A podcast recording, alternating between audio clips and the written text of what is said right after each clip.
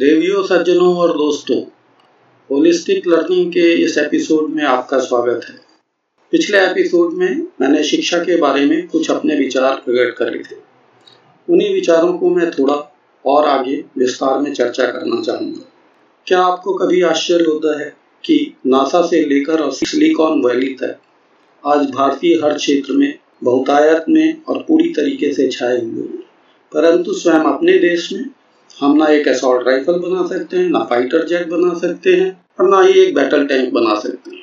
Even दैनिक use की छोटी छोटी चीज़ें बाहर से टेक्नोलॉजी इंपोर्ट करके बनानी होती हैं। इससे एक बात तो साफ़ है कि हमारे देश में प्रतिभा की कमी नहीं है, मेहनती छात्रों और नौजवानों की कमी नहीं है, परंतु एक बात ये भी साफ़ है कि शायद हम अपनी शिक्षा और शिक्षित दोनों का उचित इस्तेमाल करने में असफल रहे हैं। अतः मेरा पूरा प्रयास इस सीरीज़ में यही है कि हम उन कमियों को समझ सकें और आगे उसमें क्या सुधार हो सकते हैं, उन पर हमारा ध्यान आकर्षित है। सबसे पहले प्राइमरी शिक्षा की बात करें तो मेरे को इस बात का अफसोस है कि इतना बड़ा देश होते हुए भी हम अपनी प्राइमरी शिक्षा अक्सर मातृभाषा के अलावा दूसरी भाषा में देते हैं। यह देश के नौजवानों के आत्मसम्मान और गौरव के लिए एक ठीक भूमि नहीं प्रदान कर सकती है। प्राइमरी शिक्षा में अगर हम भाषा के किताबों पर नज़र डालें तो उसमें कुछ अर्थहीन तुकबंदियाँ, कुछ मोरल विहीन कहानियाँ, वो अधिक देखने को मिलती हैं। मेरे विचार से छोटे बच्चों के लिए, प्राइमरी एजुकेशन के लिए पंचतंत्र हितोपदेश जातक कथाएँ इनसे बेहतर साहित्य और कोई हो नहीं सकता है। साथ ही कविता के क्षेत्र में भी बाल कविताओं का एक समृद्ध भंडार हमारी भा, सभी भाषाओं में खाली हिंदी में नहीं इवन जो अन्य भारतीय भाषाएँ हैं उनमें भी उपलब्ध है। मैं अभिभावकों से अनुरोध करता हूँ कि एक बार अपने बच्चों की किताबों पर नज़र डालें और देखें कि उसमें क्या है। कविताओं के लिए हमारे पास बाल कविताओं के अलावा दोहे, चौपाई इत्यादि का ऐसा सुंदर भंडार है, जिनमें की शिक्षा भी है और नैतिक संदेश भी। गणित के क्षेत्र में अंक गणित के मूल फ़ंक्शंस जोड़ घटाव, गुणा और भाग के अतिरिक्त, मेरे ख्याल एक चीज़ बहुत आवश्यक है, वो है इकाइयों यानी यूनिट्स का ज्ञान। हमारे देश में हर क्षेत्र में हर रीजन में अलग अलग यूनिट्स का प्रयोग होता है, जो कि एक यूनिफाइड देश के लिए बहुत कंफ्यूजन पैदा कर सकता है।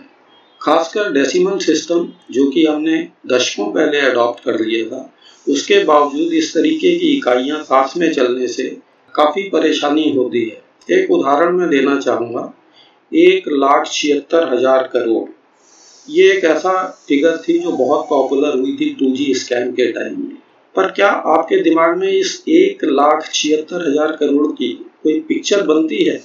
नॉर्मली यूनिट्स में पहले बड़ी यूनिट होती है, फिर छोटी होती है, उसके बाद उससे छोटी होती है। जैसे एक लाख पच्चीस हज़ार। पहले लाख आएगा, फिर पच्चीस हज़ार आएगा।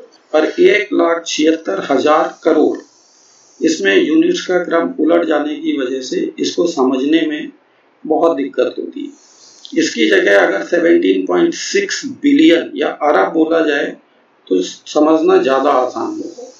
इस तरीके से पूरी शिक्षा प्रणाली में यूनिट्स का एक साल होना मेरे हिसाब से बहुत ज़रूरी है। इसके बाद यदि सामान्य ज्ञान की बात करें तो मेरे हिसाब से प्राइमरी कक्षा तक जी किसी भी बच्चे का जो इमीडिएट नियर बाई सिस्टम है लोकल एडमिनिस्ट्रेशन हो आपस के पारिवारिक और सामाजिक संबंध हैं। अपने शरीर, स्वास्थ्य न्यूट्रिशन की थोड़ी बहुत जानकारी इतना ही पर्याप्त होना चाहिए। उसके अतिरिक्त उसके दिमाग में कोई भी चीज़ डालने से ना तो वो टिकेगी और ना उसकी आवश्यकता ही है। सामाजिक मर्यादाएँ और अनुशासन की शुरुआत के लिए प्राथमिक शिक्षा जो है, वो सबसे ज़्यादा महत्वपूर्ण है। बच्चे को साफ़ सफ़ाई, चाहे घर की हो, चाहे स्कूल की हो, सामाजिक जिम्मेदारियाँ घर से लेके, स्कूल से लेके, आसपास के नेबरहुड तक की, ये सब उसको समझाने के लिए प्राथमिक शिक्षा का सबसे अधिक उपयोग होना चाहिए और उपयोगी है भी। सेकेंडरी एजुकेशन के क्षेत्र में मैं पहले भी बोल चुका हूँ कि जो एग्जिस्टिंग सिलेबस है, वो उसका सुधार होना ज़रूरी है। परंतु जब तक सुधार नहीं भी होता, तब तक दो चीज़ें बदली जा सकती हैं। एक है पढ़ाने का ढंग, तरीका। दूसरा है उस पढ़ाई, इसी सिलेबस के साथ जुड़े होते हुए भी नैरेटिव का चेंज कर देना।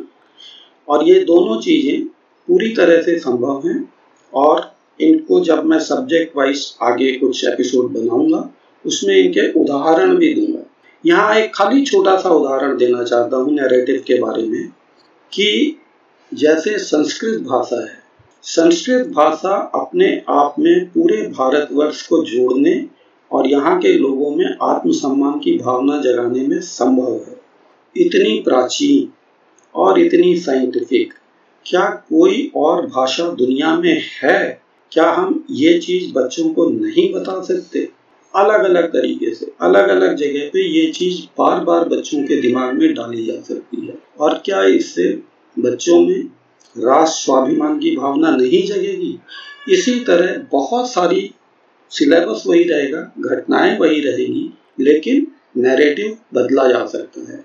ऐसा मेरा मानना भी है और ये मैं आगे दूसरे एपिसोड्स में कोशिश करूँगा कि इन पर और ज़्यादा बात करी जाए, जब मैं सब्जेक्ट वाइज एक एक चीज़ को टेकअप करूँगा। मेथड के लिए मैं पिछले एपिसोड में भी बोल चुका हूँ कि बजाय किताब की चीज़ों को वापस बोर्ड पे पढ़ाने से, इसको जहाँ तक हो सके क्वेश्चन और आंसर के फॉर्म में बदलना बहुत ज़रूरी है। ये बोर्ड पर एक एक चीज़ को पढ़ाने का तरीका शायद तीस चालीस साल पहले उपयोगी था, परंतु आज के डेट में सबके पास किताब है कॉपी है, और भी दूसरा सपोर्टिंग मटेरियल है तो ये पढ़ने का काम जो है, छात्रों पे छोड़ देना चाहिए। अध्यापकों का काम खाली उनकी शंकाओं का समाधान, उनके सवालों के जवाब देना होना चाहिए, जहाँ तक कि संभव हो सके। एक तरफा मोनोलॉग से इंफॉर्मेशन ट्रांसफ़र तो हो सकती है, पर ज्ञान ट्रांसफ़र कभी नहीं होगा। आप यदि हमारे उपनिषदों पर, गीता पर ध्यान दें, ये सभी पुस्तकें हैं। ये प्रश्न और उत्तर पर बेस्ड है गीता में लगातार अर्जुन प्रश्न पूछता है और कृष्ण जवाब देते हैं। ज्ञान का ट्रांसफ़र इसी तरीके से भली प्रकार होता है। कृष्ण यदि मोनोलॉग में अपना पूरा उपदेश देते तो शायद ना अर्जुन के कुछ समझ आता, ना गीता गीता होती। शिक्षा के उद्देश्य के लिए मैंने दो बातें कही थी। एक थी ज्ञान के लिए जिज्ञासा पैदा करना और दूसरा, राष्ट्र के जिम्मेदार नागरिकों का निर्माण। पहला प्रश्न लेते हैं, जिज्ञासा की भावना का जागृत करना। ट्वेल्थ तक साइंस में बहुत कुछ, बहुत मोटी मोटी किताबें बच्चों को पढ़ाई जा रही परंतु मैं आप सभी से एक साधारण सवाल पूछता हूँ, और एक नहीं बल्कि दो तीन सवाल पूछता हूँ। घर, हर घर में एमसीबी लगी होती है। एमसीबी क्या करती है और कैसे करती है? स्वयं से पूछिए, कितने लोगों को इसका जवाब पता है? साइंस तो बहुत पढ़ी लेकिन अगर अपने आसपास की चीज़ों में आपको विज्ञान नज़र नहीं आया, इसका साफ़ अर्थ है कि आप में जिज्ञासा कभी जागी ही नहीं। सिर्फ़ किताब में जो लिखा है, उसको पढ़ना है और उसको एग्ज़ाम में लिखना है। यह वैज्ञानिक दृष्टिकोण कभी नहीं हो सकता है। आजकल क्लाइमेट चेंज की बहुत चर्चा है। बड़ी बड़ी इंटरनेशनल मीट्स इसके ऊपर होती हैं। एक बार फिर स्वयं से पूछिए क्लाइमेट की परिभाषा पता है? कितने लोगों को क्लाइमेट की परिभाषा पता है? तो उस पर बड़ी बड़ी चर्चाएँ कर ली सेमिनार अटेंड कर लिए क्लास अटेंड कर ली क्वेश्चन आंसर हो गए। परंतु क्लाइमेट की अगर परिभाषा नहीं पता तो फिर उस पढ़ाई का क्या फ़ायदा है? मैथमेटिक्स में शायद कैलकुलस ट्रिग्नोमेट्री पता नहीं दसवीं क्लास तक की क्या क्या पढ़ाने की कोशिश करी जा रही है। परंतु क्या आपके दैनिक जीवन में इनका उपयोग है? और जिसका उपयोग है, आज के टाइम में सबसे ज़्यादा, वो है शायद ईएमआई की कैलकुलेशन करना। कितने लोगों को ईएमआई e का फुल फॉर्म पता है? कैलकुलेशन तो बहुत दूर की बात है। तो जो दैनिक जीवन की आवश्यक चीज़ें हैं, उनका ज्ञान ना हो करके कुछ अनावश्यक चीज़ों को रटाना यह अच्छी शिक्षा कैसे हो सकती है? दसवें क्लास की साइंस की पुस्तक में मैं देख रहा था, करीब सौ डेढ़ सौ बोटेनिकल नाम है प्लांट्स के। अरे, आज तक किसी ने बोटेनिकल नाम इस्तेमाल करे हैं अपने जीवन में प्लांट्स के? आलू और धान की फ़सल पहचान ले। आदमी वही बहुत है आज के डेट में, क्योंकि जो खासकर शहरों में रहने वाले लोग हैं, वो बच्चे तो धान और गेहूँ और आलू और टमाटर कुछ नहीं पहचानते। तो अगर सिखाना है तो वो सिखाइए बोटेनिकल नेम का करना क्या है? इसी प्रकार बात आती है जिम्मेदार नागरिक होने की। अपना राजनैतिक, सामाजिक, आर्थिक, ये सारी समझ बेसिक तौर पर दसवें क्लास के बच्चों को हो जानी चाहिए। परंतु मेरा अनुभव इसके पूरी तरीके से विपरीत है। न राजनैतिक समझ है, न आर्थिक समझ है। किताबों में बहुत कुछ लिखा है, लेकिन वो इतना डिसजॉइंटेड है कि वो इंफॉर्मेशन दिमाग में कुछ भी टिकती नहीं है। उदाहरण के लिए अभी लेटेस्ट जो है, उसी की बात करते हैं। किसान आंदोलन हुआ। महीनों तक देश की राजधानी बंद रही या उसके रास्ते बंद रहे।